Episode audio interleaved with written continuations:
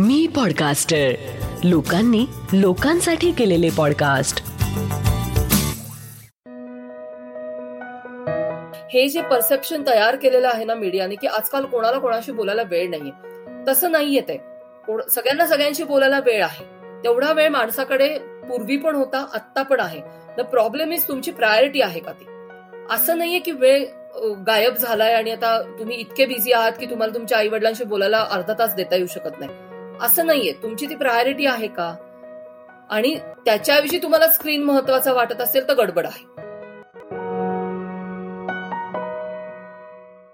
आजकाल रात्री झोपेची वेळ झाली म्हणून आपण झोपतो की इंस्टाग्रामच्या सगळ्या रील्स बघून झाल्या गेमच्या सगळ्या लाईव्ह संपल्या सोशल मीडियावर आता फारसं काही एक्सप्लोर करण्यासारखं राहिलं नाही असं झाल्यावर आपण झोपतो.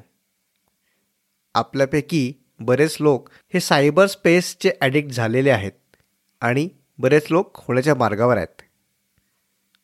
इंटरनेट आणि सायबर स्पेसची दुनिया ही खूप महत्त्वाची आणि खूप चांगली जरी असली तरी त्याचे दुष्परिणाम हे त्याहून मोठे आहेत. आपल्यावर या स्क्रीन टाईमचा काय नेमका परिणाम झालेला आहे? तरुण पिढीसाठी कसं हे एक्सेस स्क्रीन टाईम घातक आहे? आणि त्याच्यातनं सेक्स्ट्रॉशनसारख्या गोष्टी पण कशा होऊ शकतात? हे सगळं थांबवण्यासाठी पालकांनी आपल्या पाल्यांशी कशाप्रकारे संवाद साधला पाहिजे? अशा अनेक गोष्टींवर आज चर्चा केली आहे मुक्ता चैतन्य हिच्याशी. मुक्ता ही एक लेखक आणि पत्रकार असून स्क्रीन टाईम या विषयावर तिचा खूप चांगला अभ्यास आहे. त्या विषयावर तिचे पुस्तकही आहेत आणि पॉडकास्टही चला तर मग गप्पा करूया मुक्ता चैतन्य हिच्याशी. मित्रांनो हा आपला इन्स्पिरेशन कट्टा आहे. आज आपण कुठेही असू इथून हळूहळू एक एक पायरी चढून वर नक्कीच जाऊ शकतो. या पायऱ्या चढायला कुठली कौशल्य लागतात काय मानसिकता लागते हे जाणून घेण्यासाठी या कट्ट्यावरती मी आपल्यापैकीच सामान्य असलेल्या पण काहीतरी असामान्य काम केलेल्या लोकांशी गप्पा मारणार आहे. चला तर मग सुरुवात करू आजच्या या भागाला.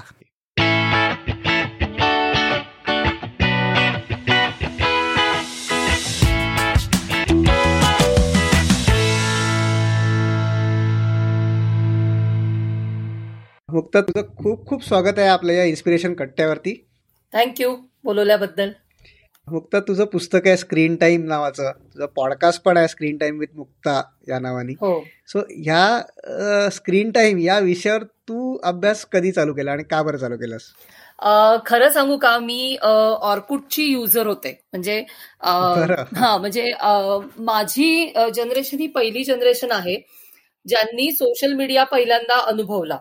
तेव्हा ऑर्कुटचं प्रचंड वेळ होतं सगळ्यांना. आणि तेव्हा पहिल्यांदा माझ्या हे लक्षात आलं की हे काहीतरी वेगळं आहे आणि आपण नाशिक सारख्या छोट्या गावामध्ये बसून एका इंटरनेट कॅफेमध्ये बसून जगातल्या कुठल्याही माणसाशी कनेक्ट होऊ शकतो बोलू शकतो चॅट करू शकतो त्याला त्याच्याशी आपण फ्रेंडशिप करू शकतो. हे सगळे कॉन्सेप्ट आहेत ना हे ऑर्कुटनी पहिल्यांदा माझ्या पिढीला दिले आणि that was a revolutionary thing कारण आम्ही तोपर्यंत असा विचारच केला नव्हता की आपण नाशिकमध्ये बसून एका छोट्याशा कुठल्या तरी कारण तेव्हा काही मोबाईलमध्ये इंटरनेट नव्हतं. त्यामुळे तुम्हाला कुठल्या तरी कॅफेमध्ये जाऊन ऍक्सेस करायला लागायचं.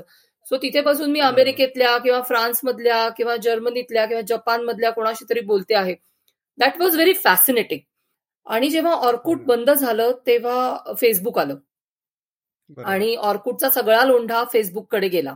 त्यात मी पण होते ऑब्व्हियसली तोपर्यंत मी युजरच होते. म्हणजे त्याच्यात अभ्यास करावा त्याचं ते माध्यम समजून घ्यावं वगैरे ह्या टप्प्यात मी अजिबात नव्हते. ती मॅच्युरिटी पण नव्हती त्या वयामध्ये. आणि मला ते माध्यम भयंकर आवडायची आजही आवडतात. आणि फेसबुकचे फीचर्स पण खूप जास्ती अट्रॅक्टिव्ह जास्ती फ्रेंडली होते. तवर इंटरनेटला स्पीड पण खूप चांगला आलेला होता. हा त्याच्यामुळे ऑर्कुटमध्ये कसं व्हायचं की हळूहळू तो डोंगल फिरत राहायचा आणि मग ते हो. खूप वेळाने कनेक्ट व्हायचं. मग एक अपलोड करायचा असेल फोटो तरी पण तुम्हाला पंधरा वीस मिनिटं लागायची वगैरे. सो तिथून फेसबुक वॉज म्हणजे फेसबुकचा स्पीड हा फॅसिनेटिंग होता. म्हणजे अमेझिंग होता की अरे इतकं हो. पटापट होऊ शकतं. मग मात्र हळूहळू जर्नलिस्ट असल्यामुळे बेसिक कुठेतरी तो संशोधन संशोधन करणे समजून घेणे विषय समजून घेणे ह्याचा किडा बेसिकली डोळ्या डोक्यात वळवळतोच माझ्या. सो मला हळूहळू असं वाटायला लागलं की माझ्या आजूबाजूच्या माणसांची एक्सप्रेशन थोडी थोडी बदलत आहेत. ह्या माध्यमाचे जे वापर करते आहेत माझे मित्रमैत्रिणी असतील नातेवाईक असतील. सो मला असं लक्षात यायला लागलं की काहीतरी वेगळं होत आहे काय होतंय हे समजत नव्हतं पण काहीतरी वेगळं होत आहे म्हणून खरं तर मी त्याच्यात उडी मारली की आपण हे समजून घेऊ की काय होतंय. म्हणजे माझ्या बरोबर पण होतंय का? माझ्या मित्रमैत्रिणींबरोबर पण होतंय का? आणि नेमकं काय घडतं आहे ह्या माध्यमामुळे माझ्या मनामध्ये मेंदूमध्ये.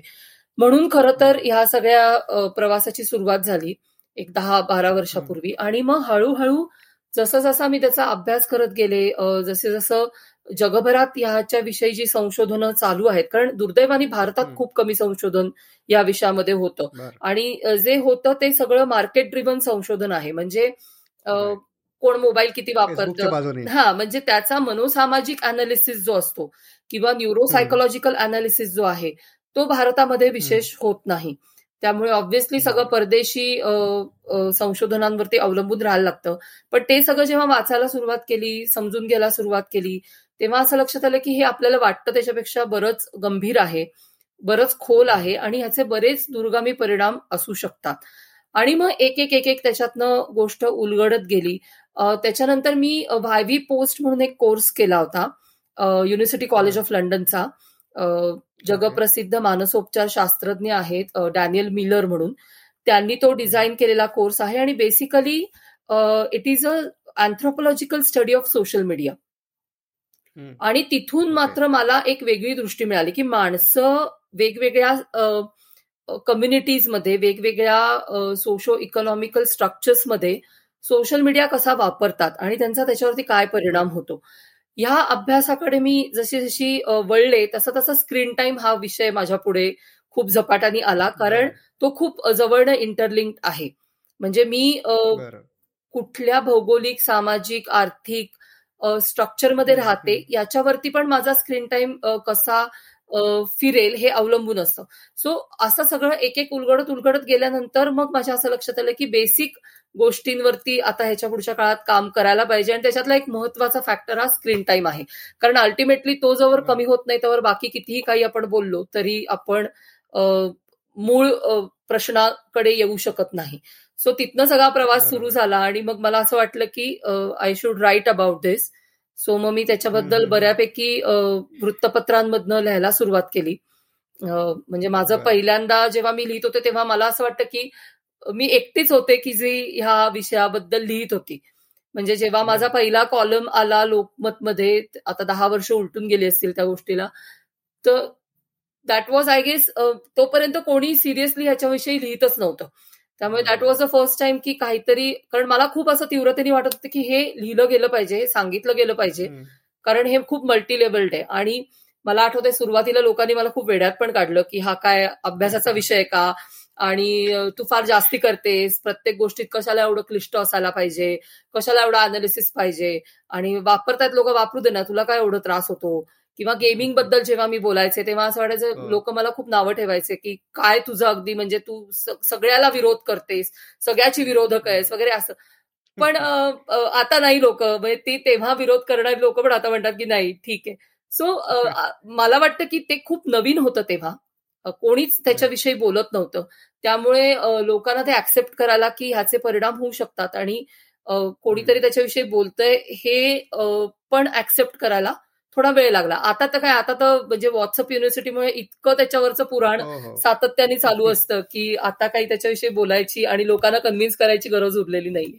गरज नाहीये. खरंच आहे. पण तू जसं म्हणलं की दहा वर्षापूर्वी तू स्क्रीन टाइमबद्दल लिहिणं चालू हो. केलं. तेव्हा तर साधारण स्मार्टफोन फार कमी लोकांकडे होते. सुरुवात झाली होती स्मार्टफोन वगैरे येण्याची. तर आणि तू जसं म्हटलंस की तुला जाणवलं की लोकां मध्ये फरक पडतोय किंवा वागण्यामध्ये बदल होतोय. हो. तर तो नेमका बदल काय होता? काय जाणवलं तुला त्यावेळेस? मला तेव्हा एक पहिली म्हणजे माझ्यासाठी स्ट्रायकिंग गोष्ट होती ती म्हणजे रात्रीची जागरण लोकांची आणि हो. सेल्फीचं वेळ. कारण स्मार्टफोन नवीन नवीन आले होते आणि आता आपल्या स्मार्टफोनमध्ये मधले कॅमेराज हे इतके ऍडव्हान्स आहेत की आपण त्याच्यावरती उत्तम दर्जाची फीचर फिल्म सुद्धा शूट करू शकू. इतके हो, उत्तम हो. दर्जाचे कॅमेरा आहेत. तेव्हा एवढे हायफाय कॅमेरेज पण नव्हते. पण माझ्या हातातल्या फोनमध्ये कॅमेरा आहे आणि मी पाहिजे तेव्हा क्लिक करून फोटो काढू शकतो. ही हे माझ्या मते खूप रेव्होल्युशनरी होतं. कारण त्याच्या आधीपर्यंत फोटो काढायचा तर त्याचा एक कार्यक्रम असायचा ना की तुम्ही कुठेतरी हो. म्हणजे एक तर तुमच्याकडे कॅमेरा पाहिजे. मग सुरुवातीला तो रोलवाला कॅमेरा मग डिजिटल कॅमेरे आले. मग तो तुमच्याकडे आधी ती ऐपत पाहिजे तुमच्याकडे की तुम्ही कॅमेरा विकत घेऊ हो. शकाल फोटो काढू शकाल. डिजिटल आल्यानंतर त्या मानाने सोपं झालं की लॅपटॉपमध्ये तुम्ही इमिजिएटली डाउनलोड करू शकत होतात. पण जेव्हा फोनमध्ये कॅमेरा आला ती क्रांती होती माझ्या मते कारण त्यांनी माणसाचं एक्सप्रेशनच बदलून टाकलं पूर्णपणे. की म्हणजे लोक असं म्हणतात की सगळेजण फोटोग्राफर समजायला लागलेत स्वतःला किंवा. भुईचत्रांसारखे फोटोग्राफर्स उगवलेत. हे सगळं बरोबर आहे. म्हणजे ह्याच्याबद्दल माझं काही म्हणणं नाही. किंवा लोक असंही म्हणतात की आपण फेसबुक वरती लिहितो म्हणून लोक लोक स्वतःला लेखक समजतात. किंवा कवी स्वतःला फार थोर कवी समजायला लागलेत. पण मी ह्याच्याकडे थोडं वेगळ्या दृष्टीने बघते. म्हणजे मी ह्याच्याकडे असं काय म्हणू सार्कॅस्टिकली बघत नाही. माझ्या दृष्टीने माणसांच्यासाठी हे रेव्होल्युशन होतं. की मला कालपर्यंत फोटो काढणं हेच लिमिटेशन जे होतं माझ्या भवतालामध्ये ते लिमिटेशन धाडकन वजा झालं. तसंच लिखाणाच्या बाबतीत आहे. की कालपर्यंत वृत्तपत्रांमध्ये लिहायचं तर माझा लेख छापून येईल का नाही? याच्यामध्ये अनेक गोष्टी होत्या. म्हणजे तिथे माझी ओळख आहे का नाही? संपादकांच्या फेवरमध्ये मी आहे का नाही? इथपासून ते योग्य व्यक्तीच्या हातात माझं पाकिट पडतंय का नाही लेखाचं? इथपर्यंत. अनेक गोष्टींच्या चाळण्या होत्या ज्याच्यातनं तगून जर शिल्लक राहिला तर माझा लेख छापून येऊ शकतो. या सगळ्या चाळण्या ज्या होत्या ना ह्या सगळ्या चाळण्या ह्या सोशल मीडिया सोशल मीडियानी आणि स्मार्टफोननी स्मार्टफोनने. म्हणजे काढूनच टाकल्या. काढून टाकल्या. आणि त्या गेल्यानंतर माणसांना जे व्यक्त होण्याचं तुफान स्वातंत्र्य उपलब्ध झालं ते ह्याच्या आधी कधीच उपलब्ध नव्हतं. म्हणजे फोटो काढणं ही प्रोसेस फक्त फोटो काढणं असं बघत नाही मी. मी तो फोटो काढणं तो अपलोड करणं तो शेअर करणं ह्या सगळ्यामध्ये ना माणसांचं एक एक मूलभूत स्वातंत्र्याची तीव्र भावना त्याच्या अंडरलाईन असते. आणि त्या एक्सप्रेशनवरती लोक रिॲक्ट व्हायला सुरुवात झाली सुरुवातीच्या काळामध्ये. की अप्रिसिएशन का पाहिजे? तर मी पण चांगला फोटो काढलाय. सो मला अप्रिशिएट करा. आता ह्याच्यामध्ये आपण असं म्हणतो की तू तू काय फोटोग्राफर आहे का? तुला का लोकांनी अप्रिशिएट करायचं? पण छोट्या छोट्या गोष्टींमधलं अप्रिसिएशन हे माणसासाठी गरजेचं असतं. आणि सोशल मीडियाने ते खूप सहज उपलब्ध करून दिलं. म्हणजे माझं कौतुक होण्यासाठी मला लोकांनी अप्रिशिएट करण्यासाठी मला स्वतःची ओळख मिळण्यासाठी मला कष्ट कमी करायची वेळ आली माझ्यावरती. म्हणजे मला तेवढे कष्ट जेवढे पूर्वी लोकांना करायला लागत होते तेवढे कष्ट करण्याची गरजच उरली नाही. आणि हा खूप मोठा मनोसामाजिक बदल आहे. म्हणजे तो कदाचित दहा वर्षापूर्वी एवढा जाणवला नसेल पण त्याचे परिणाम हे आता दिसायला लागलेत दहा वर्षांनंतर. की त्या गो, त्या गोष्टींनी जे रेव्होल्युशन आणलं त्याच्यानंतर माणसांचं काय झालेलं आहे हे आत्ता आपल्याला दिसत आहे. त्यामुळे माझ्या दृष्टीने दोन गोष्टी मी ठळकपणे सांगू शकते. एक तर सेल्फी आणि फोटो काढण्याचं स्वातंत्र्य जे लोकांच्या हातात आलं ते एक खूप मोठं होतं. आणि झोप हा एक खूप महत्त्वाचा फॅक्टर जो तेव्हा लोक पुन्हा मला नावटच ठेवत होते की तू काय झोपेवर नाही इतकी बडबड करतेस. पण आता ते दिसतंय. म्हणजे आता जगभरात शास्त्रज्ञ हे बोलतायत की माणसं झोपत नाहीयेत. आणि हा फक्त भारतातला फेनोमिना नाहीये. हा जगभरातला आहे की झोप हा आत्ताच्या दृष्टीने आपल्यासाठी म्हणजे काय म्हणशील पॅन्डेमिक आहे. की इतकी ती गंभीर समस्या आहे माणसांच्या जगाची की माणसं झोपत नाहीत. आणि ह्याची सुरुवात दहा वर्षापूर्वी झालेली आहे किंवा बारा वर्षापूर्वी झालेली हे काय अचानक माणसं झोपेनाशी झाली असं होत नाही. ती ग्रॅज्युअल प्रोसेस असते आणि ती प्रोसेस तेव्हा सुरू झाली. कारण तेव्हा काय झालं की गेमिंग पण खूप मोठ्या प्रमाणावर आलं. म्हणजे हो. एकीकडे सोशल मीडिया आला दुसरीकडे गेमिंग आलं तिसरीकडे स्मार्टफोन्स आले. आणि कमी लोकांकडे जरी असले तरी लॅपटॉपवरती किंवा डेस्कटॉपवरती पण गेम्स खेळण्याची फॅसिलिटी तेव्हा होती. मोठ्या प्रमाणावर होती कारण ऍप कल्चर तर अजून एवढं जोमात आलेलं नव्हतं. त्याच्यामुळे तुम्ही डेस्कटॉपवरती खेळू शकत होतात. आणि जे ऑनलाईन गेम्सचं वेळ होतं त्या काळामध्ये ते सगळे ऑनलाईन गेम रात्री बूममध्ये असायचे. कारण जगभरातली लोक एकमेकांना कनेक्ट होण्यासाठी रात्र हा सगळ्यात कन्व्हिनियंट काळ असतो. कारण जर अमेरिका युरोपात आणि ह्या देशांत म्हणजे वेस्टर्न कंट्रीज आणि इंडियन कंट्रीज यांना एकमेकांशी म्हणजे इथल्या लोकांना एकमेकांशी कनेक्ट व्हायचं असेल तर रात्र हाच सगळ्यात सोयीचा काळ असतो. त्याच्यामुळे रात्रीची जागरण लोकांची खूप मोठ्या म्हणजे तरुणांची मेजरली कारण तेव्हा ज्येष्ठ नागरिक मंडळी काही एवढी या सगळ्या विषयामध्ये आलेली नव्हती. सो यंगस्टर्सचं जागरण आणि झोपेचे इश्यू सुरू झाले होते. त्यामुळे तेव्हाची जे दोन ठळक कुठल्या गोष्टी तू मला विचारशील तर माझ्या दृष्टीने झोप आणि फोटो काढण्याचं स्वातंत्र्य या दोन गोष्टी होत्या. बरोबर नक्कीच. आणि फोटो काढण्याचं स्वातंत्र्य आणि या सेल्फीच्या याच्यावर एक दोन गोष्टी मला आठवल्या. एक म्हणजे मला आठवतं की शेनवॉरनी तेव्हा टाकलं होतं हो. की आता ऑटोग्राफ हे बंद झाले म्हणजे तो एकदा कधी हे मॉर्निंग वॉकला निघाला होता लोकांनी सेल्फीज काढण्यास सुरुवात केली होती. सो ऑटोग्राफ बंद झाले आता फक्त सेल्फीज येतील. आणि या सेल्फी काढण्याच्या नादामध्ये बरेच अपघात पण झालेत आपण हो, म्हणजे वाचलं आणि असं हो, खूप झाले. म्हणजे तेव्हा मला आठवत आहे की मी दोन इन्सिडेंट तुला सांगते.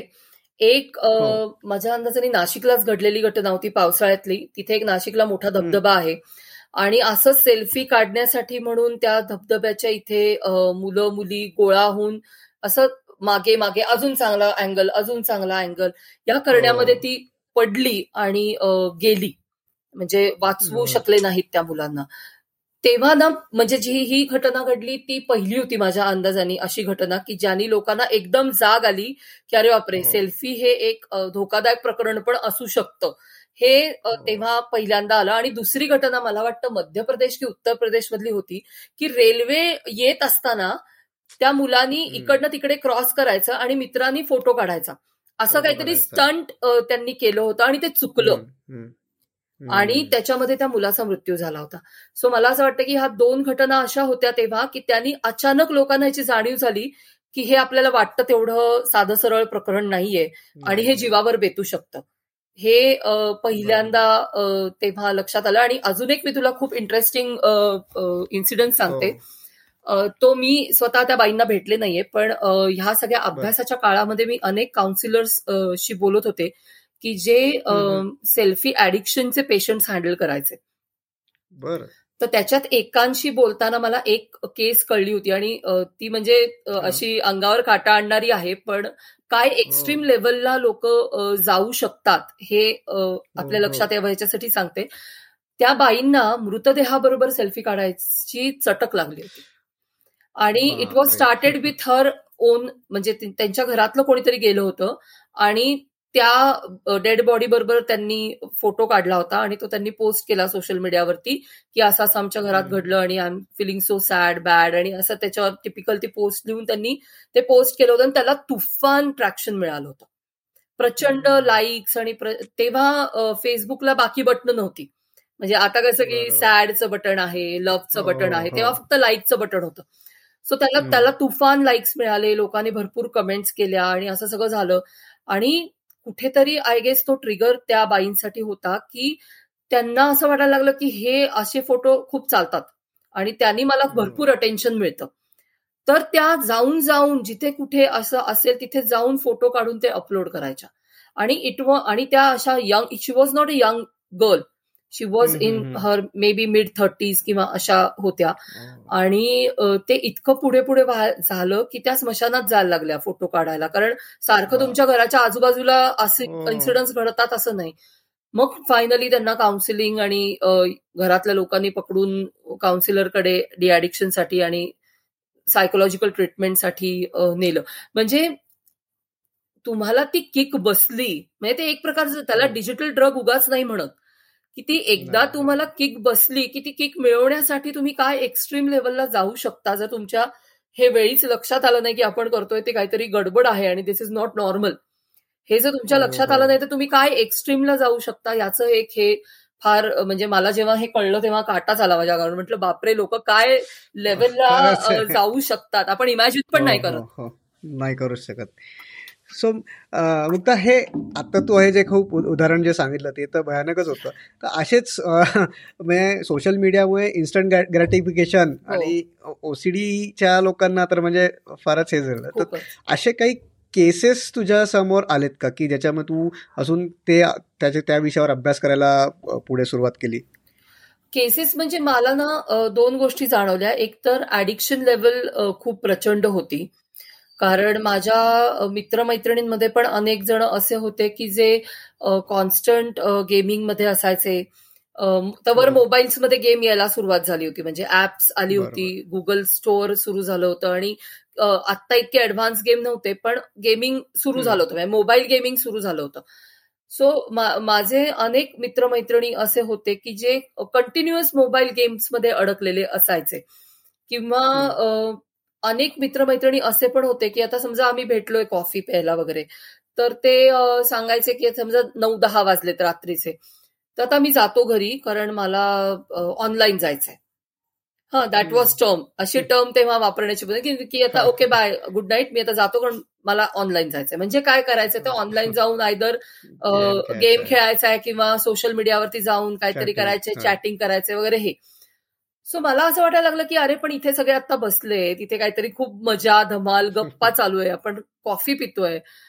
तू अर्ध्या तासाने जाणं ऑनलाईन त्यांनी काय फरक पडतो? पण ते नाही. ते मला आत्ताच्या आत्ता जायचंय आणि त्याच्यासाठी तुम्ही गप्पा मारा नाही तर काही करा. मी चाललो. हे मला जेव्हा दिसायला लागलं ना तेव्हा माझ्या असं लक्षात आलं की हे काहीतरी वेगळ्या ट्रॅकवर जात आहे म्हणजे रिअल कॉन्व्हर्सेशनपेक्षा चॅटिंग महत्वाचं जेव्हा तुम्हाला वाटायला लागतं किंवा मी काहीतरी मस्त एखादा किस्सा शेअर करते आहे तो मध्येच कट करून मी आता जातो कारण मला गेमिंग करायचंय. हे जेव्हा सुरू होतं तेव्हा things are on different level आणि ते जसं जसं जाणवायला लागलं कारण ते खूपच आजूबाजूच्या मित्रमैत्रिणींच्या मध्ये दिसायला लागलं. कारण तोवर मी सुद्धा साधारण पंचवीशी ओलांडलेली होती आणि सगळ्यांच्या हातात फोन आले होते तोपर्यंत. त्यामुळे ते खूप प्रकर्षाने दिसायला सुरुवात झाली होती आणि व्हॉट्सअप आलं. जस्ट. आणि व्हॉट्सअप आल्यानंतर द थिंग्स आर अगेन फारच वेगळ्या पद्धतीने बदलल्या. सो हे सगळं जेव्हा दिसायला लागलं आजूबाजूला की लोक प्रत्यक्ष कॉन्व्हर्सेशन टाळता आहेत. लोक कुठेतरी गेल्यानंतर तिकडनं चटकन निघून जायचंय त्यांना कारण त्यांना ऑनलाईन जायचंय त्यांना गेम्स खेळायचे किंवा त्यांना सोशल मीडियावरती जायचंय. आज लोक हे करत नाहीत कारण त्यांच्या हातात आहे ते सगळं. म्हणजे मी माझ्या मित्राच्या बरोबर कॉफी पिता पिता फेसबुक चेक करू शकतो.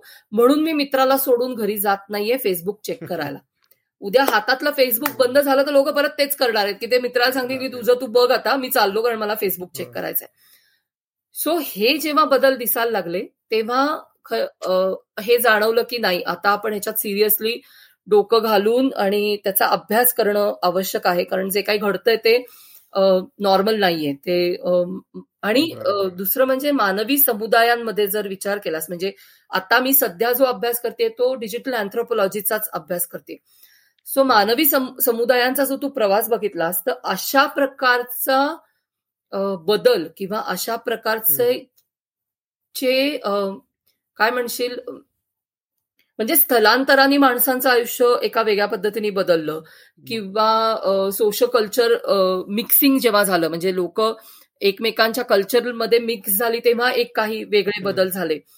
पण तंत्रज्ञानाने माणसं बदलणं म्हणजे माणसांचा माणसांच्या भावना बदलणं त्यांचे इमोशन्स बदलणं त्यांचं एक्सप्रेशन बदलणं आणि आता पुढे जाऊन न्यूरोलॉजी असं सांगते आहे की तंत्रज्ञानाने न्यूरोसायको चेंजेस होत आहेत. म्हणजे ऍक्च्युली तुमचं ब्रेन इज चेंजिंग म्हणजे फिजिकल ब्रेन चेंज होतो आहे. सो हे सगळं मानवी समुदायामध्ये पहिल्यांदाच घडतंय. ह्याच्या आधीच्या म्हणजे माणसाचा इतिहास जर एक लाख वर्षाचा असेल तर त्याच्या एक लाख वर्षांमध्ये हे कधीही घडलेलं नाहीये जे आत्ता घडत आहे त्यामुळे ते इतकं महत्वाचं आहे आणि फॅसिनेटिंग आहे. आणि म्हणून त्याच्यात मी खरं तर आणखीन जास्त खोलाखोलात जात गेले. आणि तो इतका मोठा विषय आहे ना आणि तो इतका हो. रोज बदलणार आहे की मी किती शिरले तरी कमी अशी आता परिस्थिती त्याची आहे कदाचित मानवी इतिहासात एक एकत्र पूर्ण समुदायाला एखादी टेक्नॉलॉजी एकत्र मिळणं हा हो. पहिलाच हो. अनुभव आहे अनुभव आहे तू गेमिंगबद्दल बोललीस आता म्हणजे गेमिंग हा आता म्हणजे फार्म विलो आणि फार्म विले किंवा ते कॅन्डी क्रश वगैरे तर खूप म्हणजे बेसिक लेवलचे झाले. पण आज जे गेमिंगचं वातावरण आहे नुकतंच पुण्यामध्ये एका मॉलमध्ये कोणीतरी एक गेमर म्हणजे कोणीतरी चॅम्पियन आला होता आणि त्या मॉलमध्ये प्रचंड गर्दी झाली होती त्याला बघण्यासाठी वगैरे. आणि यू ते गेम्स तर मुलं खेळतातच पण त्याला त्याचे व्हिडिओज बनवून ते गेमचे रेकॉर्ड करून त्याला त्याला मिलियन्स ऑफ व्ह्यूज आहेत. तर या सगळ्या गोष्टीकडे तू कसं बघते याचं ॲडिक्शन मी एका मुलाशी जस्ट बोललो होतो जो गेमिंगमध्ये होता. तर मी त्याला विचारलं की हे गेमचे व्हिडिओ बघून तुम्हाला काय मिळतं? तर त्याचं उत्तर असं होतं की तुम्ही क्रिकेटच्या मॅचेस बघून तुम्हाला काय मिळतं? एक्झॅक्टली तुला एक सांगू का? हे सगळं गणित आहे ना? हो. मला असं वाटतं की आपण स्वतः काही क्रिएट करण्यापेक्षा म्हणजे म्हणजे हल्ली मी जे सारखं म्हणते की माध्यम शिक्षणाची गरज का आहे? सी हे सगळं अचानक आज झालेलं नाहीये. हे आपण लक्षात घेऊया. म्हणजे गेमिंगमुळे गेमिंग व्हिडिओज बघणारी मुलं असतील किंवा आता ओटीटी चॅनल्स एवढ्या प्रचंड प्रमाणात लोक बिंच वॉच करतात. हो. हे अचानक आज अचानक घडायला सुरुवात झाली आहे का? नाही. हे टीव्ही आले तेव्हापासून सुरू झालेलं आहे. की आपण स्वतःच्या क्रिएटिव्हिटीपेक्षा इतरांची क्रिएटिव्हिटी ही अधिक काळ एन्जॉय करत राहणं. ही जी प्रोसेस आहे ना ही प्रोसेस आज नाही झालेली सुरू. मी चार तास तीन तास दिवसभराची क्रिकेटची मॅच म्हणजे तू इमॅजिन कर जेव्हा सुरुवातीची फाय डेज क्रिकेट होतं तेव्हा लोक कामं धामं सोडून त्या टीव्ही समोर पाच पाच दिवस बसलेले असायचे. हे बिंच वॉचिंग नाहीये का? हे बिंच वॉचिंगच आहे. त्याला तेव्हा बिंच वॉच म्हणायची पद्धत नव्हती. एवढंच नाही तर दुसरं काय आहे? म्हणजे मला आठवते माझ्या घरामध्ये माझे आजी आजोबा फाय डेज मॅच जेव्हा असायच्या तेव्हा जे सकाळी टीव्ही समोर हो. बसायचे ते रात्री जेव्हा केव्हा ती मॅच थांबेल तेव्हा उठायचे. त्यांचं खाणं पिणं सगळं त्या टीव्ही समोर चालायचं. हे बिंच वॉचिंगच होतं. फक्त फरक एवढाच होता की ते तुम्ही मोठ्या स्क्रीनवर म्हणजे टीव्हीच्या स्क्रीनवर करत होतात आणि बाकी कुठलं तुम्हाला एंगेजमेंट नव्हती. म्हणजे हातातल्या फोनमुळे जे आयसोलेशन आत्ता आहे ना ते आयसोलेशन तेव्हा नव्हतं. त्याच्यामुळे आणि हे सगळं नवीन असल्यामुळे ह्याचे परिणाम होऊ शकतात. ह्याच्या सवयी पिढ्यानुपिढ्या आपल्याला लागू शकतात. इतका दूरगामी विचार कोणी केलाच नाही. त्याच्यामुळे टीव्ही आला तेव्हापासूनच हे सुरू झालेलं आहे. दिस इज नथिंग न्यू फक्त आत्ता काय झालंय? आत्ता याचा ऍक्सेस त्याचा स्पीड हा खूप आपल्या कल्पनेपेक्षा प्रचंड आहे. म्हणजे टेस्ट सिरीज कधीतरीच असायची ना? रोज उठून टेस्ट सिरीज हो. नव्हती. त्यामुळे हा. पण त्यामुळे मी पाच दिवस जरी बसत असलो तरी ते माझे पाच दिवस बसणं हे चार पाच महिन्यांनी एकदाच घडत असं होतं. हे रोज घडत नव्हतं. आता काय झालंय? आता ऍक्सेस इतका प्रचंड आहे आणि अवेलेबिलिटी इतकी सहज आहे की मी हे रोज करू शकते. हाच झालेला एक मोठा बदल आहे. आणि हा पिढ्यानुपिढ्या बदलत गेलेली प्रोसेस आहे ती. म्हणजे असं काही झालेलं नाही की युट्यूबवरचे व्हिडिओज लोक तासन तास बघतात हे आज अचानक घडायला लागलेलं आहे. असं अजिबात नाहीये. हे म्हणजे रविवार सकाळ मला आठवते मी लहान असतानाची जेव्हा नवीन टीव्ही आले होते एक झालं की दुसरं दुसरं झालं की तिसरं. लोक तीन तीन चार चार तास सकाळी रविवारचे बसलेले असायचे टीव्ही समोर. ते डायरेक्ट रविवार दुपारचा सिनेमा जो असायचा प्रादेशिक सिनेमा तो संपून लोकांचे टीव्ही बंद व्हायचे. आणि मग ते एकदम परत संध्याकाळी सहा वाजता किंवा पाच वाजता चित्रहार किंवा काय छायागीत असेल तेव्हा लागायचे. सो हे करत नव्हतो का आपण? हे आपण करतच होतो. फक्त त्याची अवेलेबिलिटी आणि त्याचा त्याचं एक्सपोजर ह्याचं प्रमाण खूप लिमिटेड होतं खूप सीमित आणि छोटं होतं. त्यामुळे त्याचे परिणाम आपल्याला दिसले नाहीत जाणवले नाहीत आणि त्याच्याकडे गंभीरपणे बघायला पाहिजे हे पण कधी लक्षात आलं नाही. आज त्याचा व्हॉल्यूम इतका मोठा आहे की ते म्हणजे तो राक्षस आहे तो तुमच्या आवाक्या बाहेर गेलेला आहे. त्याच्यामुळे आपल्याला ते इतकं तीव्रपणे दिसतं किंवा जाणवतं. बरोबर. आणि जसं आपण आता गेमिंगबद्दल बोललो किंवा मगाशी तू जसं जागरणाबद्दल बोलली तर गेमिंग हे अगेन असंच होतं की जगभरातल्या लोकांबरोबर जेव्हा तुम्हाला गेमिंग गेम्स खेळायचे असतील तेव्हा तुम्हाला रात्री जागून ते खेळायला लागतात आणि मग अगेन चॅट रूम्स पण असतात चॅट रूम्स आहे गेमिंग आहे आणि मग त्यातनं पॉर्न किंवा पॉर्नॉलॉजी या या साईडला पण ह्या सगळ्या गोष्टी वळू शकतात हो.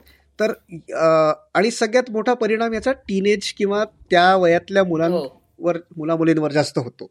तर काय नेमकी परिस्थिती आहे? कुठपर्यंत मुलं जाऊ शकतात आणि काय तुझे अनुभव सांगतात? परिस्थिती मी म्हणेन की गंभीर आहे. भारतामध्ये पॉन बूम आहे. कारण की आपल्याकडे लैंगिक शिक्षण नाही. आपण तरुण होणाऱ्या मुला मुलींना त्यांच्या लैंगिक भावना त्यांनी कशा हाताळायला पाहिजेत? आत्ताचं जे प्रचंड एक्सपोजर आहे मुला मुलींना ह्या मध्ये त्यांनी स्वतःची काळजी कशी घेतली पाहिजे लैंगिक आरोग्याची याच्याविषयी आपण त्यांच्याशी शून्य बोलतो. आणि नववी दहावी मध्ये शाळांमध्ये जे लैंगिक शिक्षण सुरू होतं ते साधारण सहावी सातवी मध्ये मुलांना माहिती असतं. म्हणजे तुम्ही जे त्यांना हो. आठवी नववी दहावी मध्ये शिकवता ते इतकं हास्यास्पद असतं त्यांच्यासाठी कारण त्यांना ऑलरेडी ते माहिती त्याचे इतके पुढे आहेत की ते शाळा जे सांगते त्याचा त्यांना काही रिलेव्हन्सच वाटत नाही. त्यामुळे ते लैंगिक शिक्षण गृहित धरण्यात अर्थच नाहीये. कारण मुलांना इतकं एक्सपोजर आहे की त्यांना सहावी सातवी पर्यंत बऱ्याच गोष्टी या माहिती असतात. परिस्थिती गंभीर आहे मी अशासाठी म्हणते कारण की एकीकडे शिक्षण नाहीये. दुसरीकडे सगळी माहिती ह्या माध्यमातून त्यांना मिळते आहे. ती ऑथेंटिक असेलच असं नाही. ती बरोबर असेल असं नाही. ती अनेकदा अतिरंजित असू शकते किंवा चुकीच्या धारणांवरती अवलंबून असू शकते जे रेक्टिफाय करण्याच्या सिस्टीम्स आपल्याकडे नाहीत. म्हणजे पॉनोग्राफीवरती बघितलेला कंटेंट मला माझ्या पार्टनर बरोबर करून बघायचा आहे असं जर एखाद्या मुलाला वाटत असेल तर ते बरोबर एका चूक आहे. हे. त्याला समजावून सांगण्याची सिस्टीमच आपल्याकडे नाहीये. ना तो हे शाळेत विचारू शकतो बाईंना किंवा सरांना ना तो ते आईवडिलांशी बोलू शकतो. त्यांनी हे सगळं कुठे बोलायचं हे त्याला माहिती नाहीये. आणि मग त्याच्या बुद्धीनी त्याच्या सीमित एक्सपोजरनी कारण आपण हे गृहित धरायला पाहिजे की मुलांचं एक्सपोजर हे फक्त डिजिटल आहे. That is not real life exposure म्हणजे आपण जे सतत म्हणतो की मुलांना हल्ली फार एक्सपोजर आहे मुलांना हल्ली फार एक्सपोजर आहे पण ते डिजिटल एक्सपोजर आहे. ते रस्त्यावर उतरून चार गोष्टी करण्याचं एक्सपोजर नाही किंवा ते त्या अर्थाने जगाचं एक्सपोजर नाही. ते फक्त एक छोट्या लिमिटेड डिजिटल स्पेस पुरतं मर्यादित एक्सपोजर आहे. त्यामुळे मुलांना एक्सपोजर त्या अर्थाने जरी असलं तरी रिअल लाईफ एक्सपोजर नाही त्यांना बोलण्याची संधी मिळत नाही. या सगळ्यामध्ये त्यांना जे अनुभव येत आहेत ते त्यांनी बोलायचे कुठे? त्यांनी ते रेक्टिफाय कुठून करायचं? की मी मला जे वाटतं ते बरोबर एका चूक आहे. किंवा मी जे करू इच्छितो आहे ते बरोबर एका चूक आहे. हे सांगण्याच्या सिस्टीम्स आपल्याकडे नाहीत.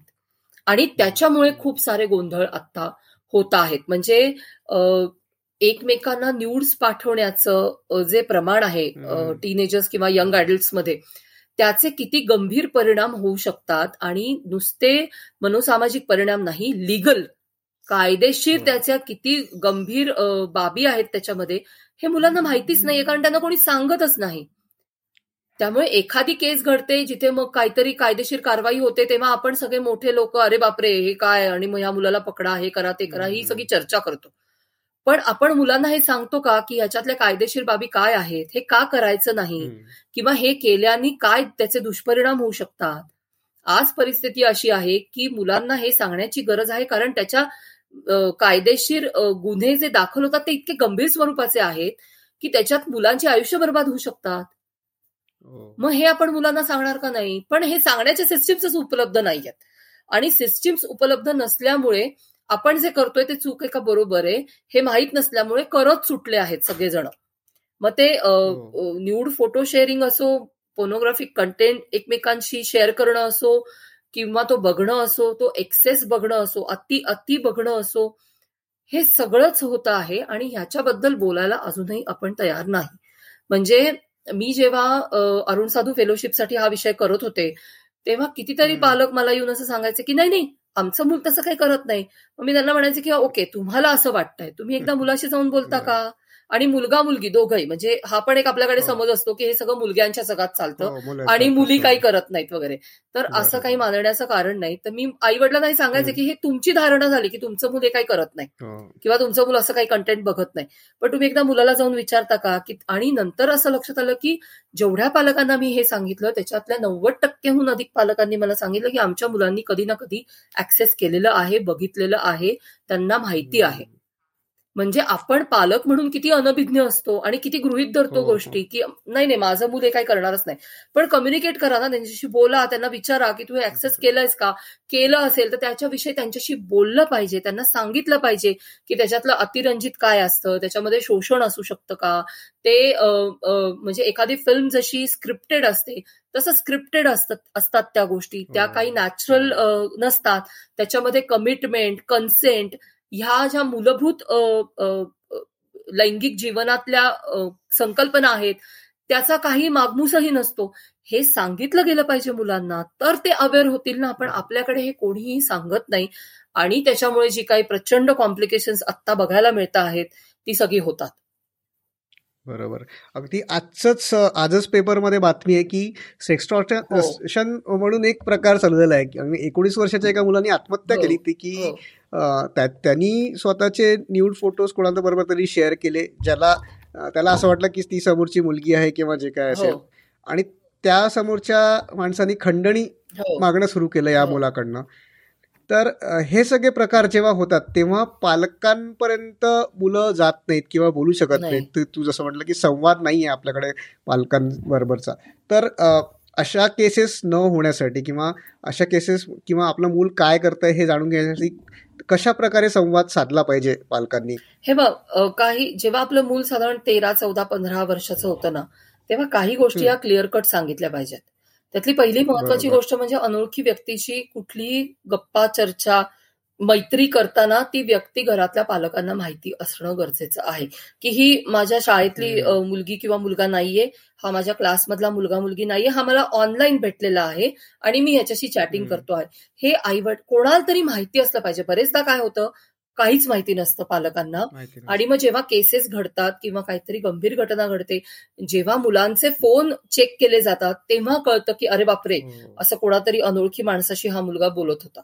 सो पहिली गोष्ट सांगितली पाहिजे की एकतर शक्यतो अनोळखी माणसांशी त्या वयात तुम्ही बोलू नका कनेक्ट होऊ नका गरज नाहीये. तुमचे जे कोणी मित्रमैत्रिणी आहेत सेट ऑफ पीपल निदान तुम्ही जवळ सतरा अठरा वर्षाचे होत नाही तोवर.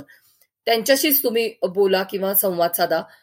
पण जर तुम्ही मैत्री करणार असाल अनोळखी लोकांशी बोलणार असाल तर ऍटलिस्ट घरातल्या माणसांना अडल्ट्सना त्याच्यामध्ये इन्व्हॉल्व्ह करून घ्या. ही पहिली गोष्ट सांगितली गेली पाहिजे. दुसरी गोष्ट सांगितली गेली पाहिजे मी मगाशी म्हटलं तसं की न्यूड्स पाठवणं एकमेकांना is a big no no आपल्या देशाच्या आय टी कायद्यानुसार तुम्ही पॉनोग्राफिक कंटेंट बघू शकता म्हणजे अडल्ट म्हणते मी अडल्ट पॉनोग्राफिक कंटेंट अडल्ट मंडळी बघू शकतात. पण त्या कंटेंटची निर्मिती करणं तो व्हायरल करणं तो चार चौघांमध्ये बघणं तो चार चौघांमध्ये दुसऱ्यांना दाखवणं तो शेअर करणं हे इलिगल आहे. म्हणजे जेव्हा तुम्ही स्वतःचे न्यूड्स एखाद्या व्यक्तीला पाठवता तेव्हा तुम्ही एक इलिगल ऍक्टिव्हिटी करत असता. दोघांचं कन्सेंट असेल तरीही तरीही करायची नाही दॅट्स इलिगल कारण तो पॉनोग्राफिक कंटेंट म्हणून कन्सिडर होतो. ओके.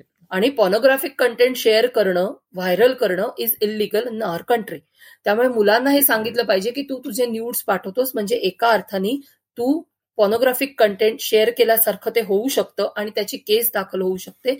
सो हे तू करू नको. हा पहिला मुद्दा. आणि दुसरा हा जे सेक्स्टॉर्शन झालं की ते फोटो वापरूनच समोरचा तुम्हाला तुम्हाला ब्लॅकमेल करतो. की मग तू एवढे पैसे दे नाही तर मी हे तुझ्या आई वडिलांना पाठवीन हे तुझ्या मित्रमैत्रिणींना पाठवीन हे तुझ्या कॉलेजमध्ये व्हायरल करीन. अशा धमक्या दिल्या जातात. आणि मग मुलं त्या धमक्यांना बळी पडून ज्या दोन दुर्दैवी घटना पुण्यामध्ये घडल्या हो. तशा प्रकारची पावलं मुलं उचलतात. त्यामुळे हे मूल तुमचं चौदा पंधरा वर्षाचं झालं की तुम्हाला हे त्यांना सांगणं गरजेचंच आहे. रादर मी म्हणेन की ते टीनेजमध्ये गेलं तर तेराव्या वर्षीच तुम्ही त्यांना हळूहळू हळूहळू सांगायला सुरुवातच करा. कारण ज्या पद्धतीने मुलं सोशल मीडियावरती आहेत आत्ताच्या घडीला तिथे काहीही कोणीही त्यांच्याशी कॉन्टॅक्टमध्ये येऊ शकतं. आणि यू नेवर नो की ते कोण असतील ते कस ते प्रेडिटर्स असतील का ते कशा पद्धतीने तुमच्या मुलांना टार्गेट करतील. सो आपण आपल्या मुलांना माहिती देणं ही सगळ्यात आत्ताची म्हणजे काय म्हणशील पहिली स्टेप ज्याला आपण म्हणू शकतो ती आहे. आणि दुसरी एक महत्वाची गोष्ट मुलांना सांगायला पाहिजे ती म्हणजे न घाबरता आईबाबांशी नाही तर कोणाशी तरी तुम्ही हे बोला. म्हणजे तुम्हाला आई बाबा कम्फर्टेबल वाटत नसतील शिक्षकांशी बोला मोठे भाऊ बहीण असतील त्यांच्याशी बोला घरातले कुटुंबातले कोणी काका मामा आत्या मावशी जे कोणी तुम्हाला असं वाटत असेल की मी या माणसाशी जाऊन विश्वासाने बोलू शकतो आणि मी माझ्या मनातल्या भावना ज्या काही आहेत किंवा माझ्याबरोबर जे काही घडतंय ते मी मोकळेपणाने सांगू शकतो. अशी जो जी जी कोणी तुमच्या कॉन्फिडन्स मधली व्यक्ती असेल त्याच्याशी प्लीज जाऊन बोला. आणि पालकांनी हे सांगितलं पाहिजे की तू माझ्याशीच बोल असं नाही. पण तुला काही अडचण आली तर तू तुझ्या विश्वासातल्या माणसाला ते सांग. अल्टिमेटली ते पालकांपर्यंत येणारच आहे. म्हणजे उद्या काका मावशीला किंवा आत्याला सांगितलं तरी ते पालकांपर्यंत पोहोचणारच आहे.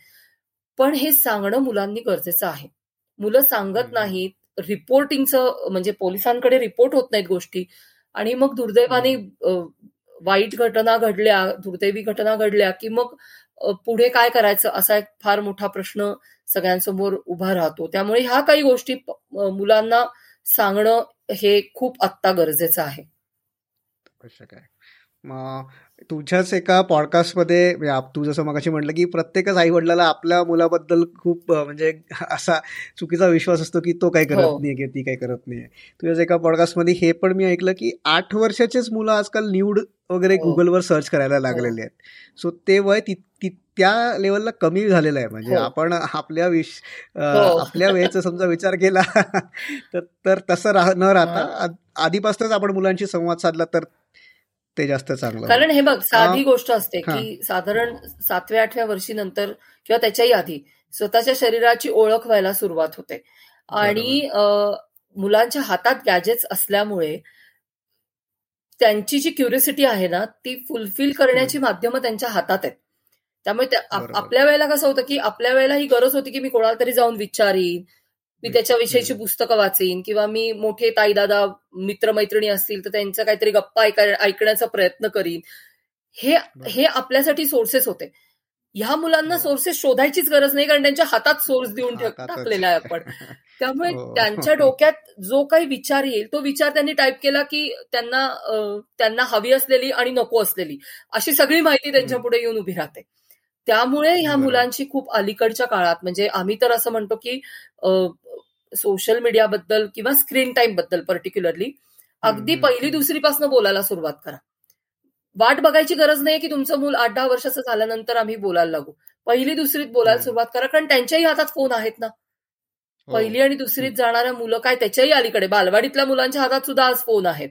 त्यामुळे जितक्या लवकर तुम्ही त्यांच्याशी हे सगळं बोलायला सुरुवात कराल तितका अवेअरनेस चटकन तयार होऊ शकतो. आणि टीनेजमध्ये गेल्यानंतर सुद्धा म्हणजे अवेअर्ड मुलं सुद्धा स्क्रीन टाईमच्या आहारी जाऊ हो. शकतात. म्हणजे असं काही नाहीये की तुम्ही अवेअरनेस क्रिएट केला म्हणजे सगळं आता तुम्ही सगळं सेफगार्ड केलेलं आहे. असं नाहीये.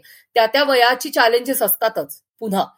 पण ऍटलिस्ट काही गोष्टी तुम्ही मुलांना सांगितलेल्या असतील तरी जरी ती स्क्रीनच्या थोडीशी आहारी गेली तरी पण बॅक ऑफ देअर माइंड त्यांना काही ना काहीतरी गोष्टींबद्दल माहिती आहे. ते थोडेफार अवेअर्ड आहेत. त्यामुळे एकदम एक्स्ट्रीम गोष्टी घडण्याच्या आधी काहीतरी घडू शकतं. म्हणजे आई वडिलांना सांगणं असेल रिपोर्ट करणं असेल किंवा शेअर करणं असेल मित्रमैत्रिणींना सांगणं असेल असं काही ना काहीतरी मधल्या टप्प्यामध्ये घडू शकतं. जरी ते मुलं त्यांचा स्क्रीन टाइम वाढलेला असला म्हणजे अवेअरनेस नंतर सुद्धा वाढलेला असला तरी सुद्धा काही त्यांना काही सेफगार्ड चे मुद्दे त्यांच्यापाशी असू शकतात. त्यामुळे हे खूप आधीपासून सुरू करायला पाहिजे. सुरू करायला पाहिजे.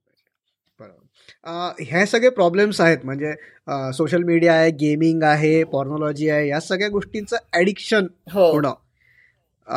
हे ऍडिक्शन होणं याला काही बेंचमार्क आहे का? की या एवढा तुम्ही स्क्रीन टाइम असेल तर तो ते ऍडिक्शन मानलं जातं.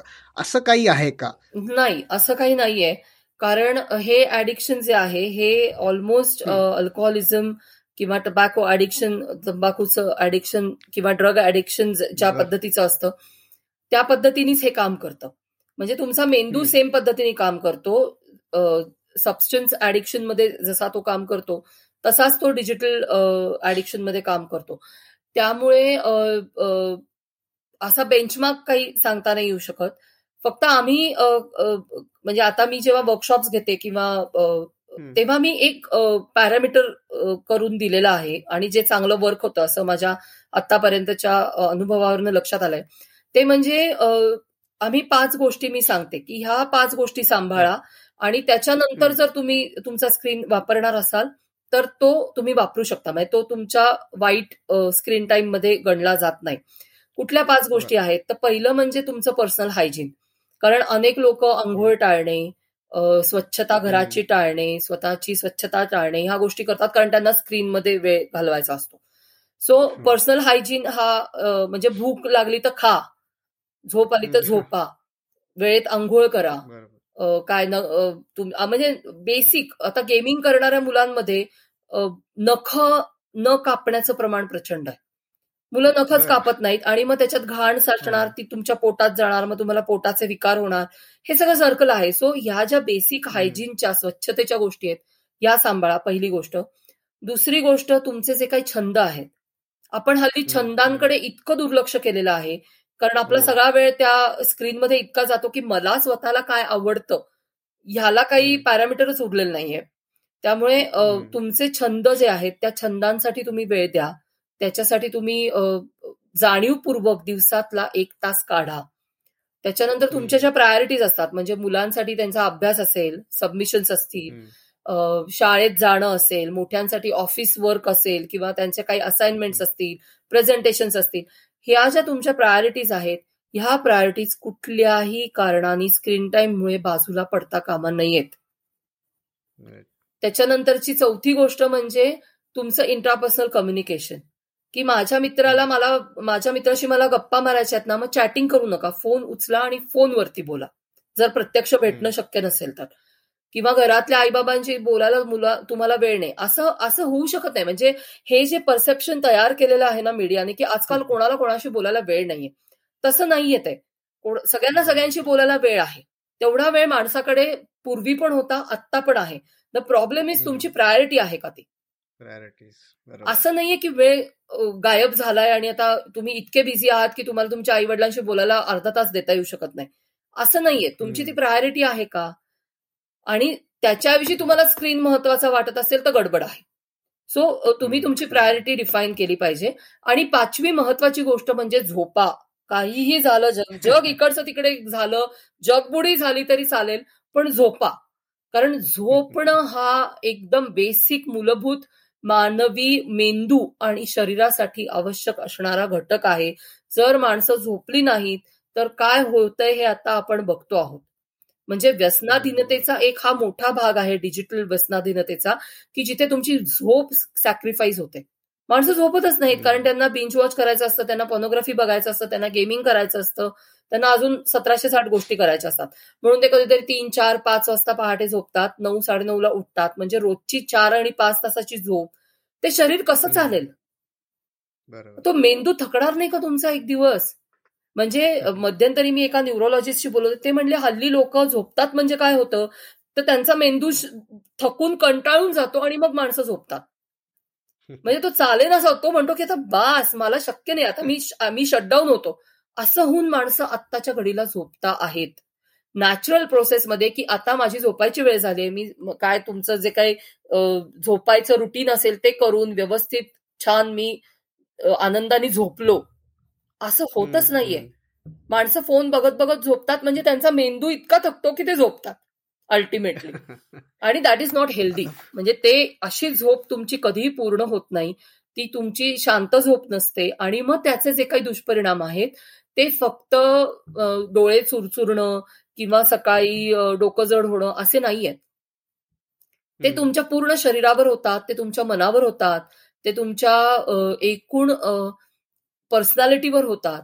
झोप ह्या सगळ्याशी संबंधित असते. त्यामुळे पाचवी महत्वाची गोष्ट झोप आहे. त्यामुळे आम्ही नेहमी सांगतो की ह्या पाच गोष्टी सांभाळा आणि त्याच्यानंतर जो काही वेळ उरेल त्या वेळामध्ये जर तुम्ही स्क्रीन बघणार असाल तर काही प्रॉब्लेम नाही. आणि मी तुला सांगू का एवढं सगळं सांभाळल्यानंतर ना फार वेळ उरत नाही हो. म्हणजे आता रीलच उरलं नाही बघायला आणि त्याच्यानंतर त्यामुळे एवढं सगळं तुम्ही जेव्हा करता ना तेव्हा तुमच्याकडे इतका कमी वेळ उरतो ह्या सगळ्या हो, गोष्टी करायला की तेवढ्या वेळात तुम्ही ते केलं तर काही प्रॉब्लेम नाही आहे त्याचा तुमच्या आयुष्यामध्ये. आणि होपफुली जे लोक जे श्रोते आपला पॉडकास्ट ऐकत असतील त्यांचा हा स्क्रीन टाइम हा चांगला स्क्रीन टाइम हो, आहे असं तू हा चांगला स्क्रीन टाइम आहे. येस सो मुक्ता तू आता तू जसं म्हटलेस की तू सेशन्स घेते किंवा तू वर्कशॉप घेतेस तर तू नेमकं या विषयावरती किंवा या विषयाचा अवेअरनेस क्रिएट करण्यासाठी तू नेमकं काय काम करतेस? मी दोन तीन स्तरांवरती करते आहे. एक म्हणजे मी टीनेजर बरोबर बरंच काम करते आहे. म्हणजे मी गेली अनेक वर्ष टीनेजर्स बरोबर काम करते आहे. पण म्हणजे गेल्या एक पॅन्डेमिकपासून पर्टिक्युलरली टीनेजर्सना डायरेक्ट अवेअर करणं. ह्याच्यासाठी म्हणजे शिक्षका आणि म्हणजे पालकांच्या थ्रू टीनेजर्सना अवेअर करणं. असं बराच काळ बरेच लोक करत होते. पण मला हल्ली असं वाटतं की असं म्हणजे लांबून घास खाण्याची गरज नाहीये. जे ऍक्च्युअल युजर्स आहेत त्यांच्याशी डायरेक्ट आपण याच्या पुढच्या काळात बोललं पाहिजे आणि त्यांना डायरेक्ट अवेअर केलं पाहिजे. सो त्या दृष्टीने मी वर्कशॉप्स आणि हे करते आहे सध्या. आणि दुसरं मी करते आहे ते शिक्षकांबरोबर काम करते आहे. कारण मला असं वाटतं की सायबरचा प्रश्न सोडवायचा असेल किंवा मुलांना माध्यम शिक्षित करायचं असेल तर सगळीकडे मी हो. किंवा माझ्यासारखे कार्यकर्ते जे आहेत ते पुरून उरणार नाहीयेत. त्यामुळे सिस्टीममध्ये घुसणं गरजेचं आहे. आणि सिस्टीम्समध्ये घुसायचं असेल तर शिक्षकांना जर तुम्ही अवेअर केलं या विषयाच्या बद्दल तर आपोआप ते खाली मुलांपर्यंत आणि पालकांपर्यंत जाऊन पोचतं. कारण शिक्षकांना आता हा ह्या विषयाची गंभीरता खूप लक्षात येते आहे. कारण त्यांना शाळेत रोज उठून हे सगळे प्रश्न हँडल करावे लागतात. त्यामुळे शिक्षकांना त्याची गंभीरता पण माहिती आहे आणि मुलं आणि पालक हा दोन्ही हे दोन्ही घटक आहेत ना हे शिक्षकांबरोबर खूप जवळ काम करतात किंवा ते त्यांच्या रोजच्या संपर्कात असतात. आणि त्याच्यासाठी फार काही शिक्षकांना वेगळे वर्ग घेण्याची गरज नसते. ते रोजच्या त्यांच्या डेली रुटीन मधनं सुद्धा या गोष्टी पालकांपर्यंत पोचवू शकतात किंवा मुलांशी बोलू शकतात. त्यामुळे शिक्षक आणि टीनेजर्स हे हा दोन गटांबरोबर मी आता सगळ्यात जास्त काम करते आहे. Okay okay. तू जे पुस्तक लिहिलंयस त्या पुस्तकात नेमकं काय आहे? माझी दोन पुस्तकं आहेत ह्या विषयावरती आलेली. पहिलं म्हणजे स्क्रीन टाईम जे मराठी आणि इंग्लिश अशा दोन्ही भाषांमध्ये आहे. आणि स्क्रीन टाईम दोन भाग आहेत त्या पुस्तकाचे. पहिला जो भाग आहे तो थेट मुलांना ऍड्रेस ऍड्रेस केलेला आहे. आणि त्याच्यामध्ये म्हणजे मी असं मला नेहमी असं वाटतं की मी काही माध्यम विरोधी नाहीये किंवा मी इंटरनेट विरोधी नाहीये मी सोशल मीडिया विरोधी नाहीये मी गेमिंग विरोधी नाहीये. माझं म्हणणं एवढंच आहे की त्याचा सेन्सिबल वापर सेन्सिबल यूज गरजेचा आहे. आणि स्मार्ट यूज गरजेचा आहे. म्हणजे आपला बिंडोका सारखा वापर करून कोणीतरी घेतय ही पोझिशन असता कामा नये. आपण ते स्मार्टली वापरायला शिकलं पाहिजे. तर मग मुलांना हे कसं शिकवता येईल? तर मी पहिल्या भागात काय केलंय की वेगवेगळे विषय घेतलेत आणि तिथे तुम्ही इंटरनेटवरती काय चांगल्या गोष्टी ऍक्सेस करू शकता. म्हणजे तुम्हाला उत्सुकता आहे तुम्हाला युट्यूबवरती जाऊन काहीतरी बघायचं आहे तर देर आर मल्टिपल थिंग्स की ज्या तुम्ही बघू शकता आणि ज्या खरंच खूप इंटरेस्टिंग आहेत. आणि मुलांच्या ओव्हरऑल एक्सपिरियन्समध्ये म्हणजे मी ज्ञानामध्ये म्हणत नाही ओव्हरऑल एक्सपिरियन्समध्ये भर घालू शकतील अशा खूप गोष्टी आहेत तिथे. किंवा ओव्हरऑल सायबर स्पेसमध्ये पण अशा खूप गोष्टी आहेत. सो पहिल्या भागामध्ये मी काय केलंय की त्याची माहिती मुलांना दिली आहे. मग त्याच्या लिंक्स आहेत त्याच्यामध्ये. त्याचे नावं आहेत त्या म्हणजे युट्यूब चॅनल असेल किंवा कुठली वेबसाईट असेल किंवा एखादी शॉर्ट फिल्म असेल तर त्याचं सगळ्याचं माहिती मुलांना दिलेली आहे. आणि त्याच विभागामध्ये रेड अलर्ट्स आहेत प्रत्येक चॅप्टरच्या नंतर की जिथे मुलांना हे माहिती असलं पाहिजे की ही धोक्याची घंटा आहे. This is a red flag आणि I should not do this things किंवा हे असं काही झालं तर मी मोठ्यांची मदत घेणं अपेक्षित आहे.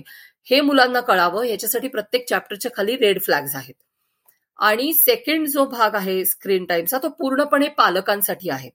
की टेक्नोसॅव्ही मुलांबरोबर डील आपण कसं केलं पाहिजे आणि टेक्नोसावी मुलांचे पालक म्हणून आपल्या समोरची असणारी चॅलेंजेस आणि त्याची उत्तरं काय आहेत? किंवा त्या उत्तरांपर्यंत आपण कसं पोचू शकतो? ह्या ह्या पूर्ण विषयाला कव्हर करणारा सेकंड त्याचा भाग आहे. असं ते स्क्रीन टाइम दोन भागांमध्ये विभागलेलं पुस्तक आहे.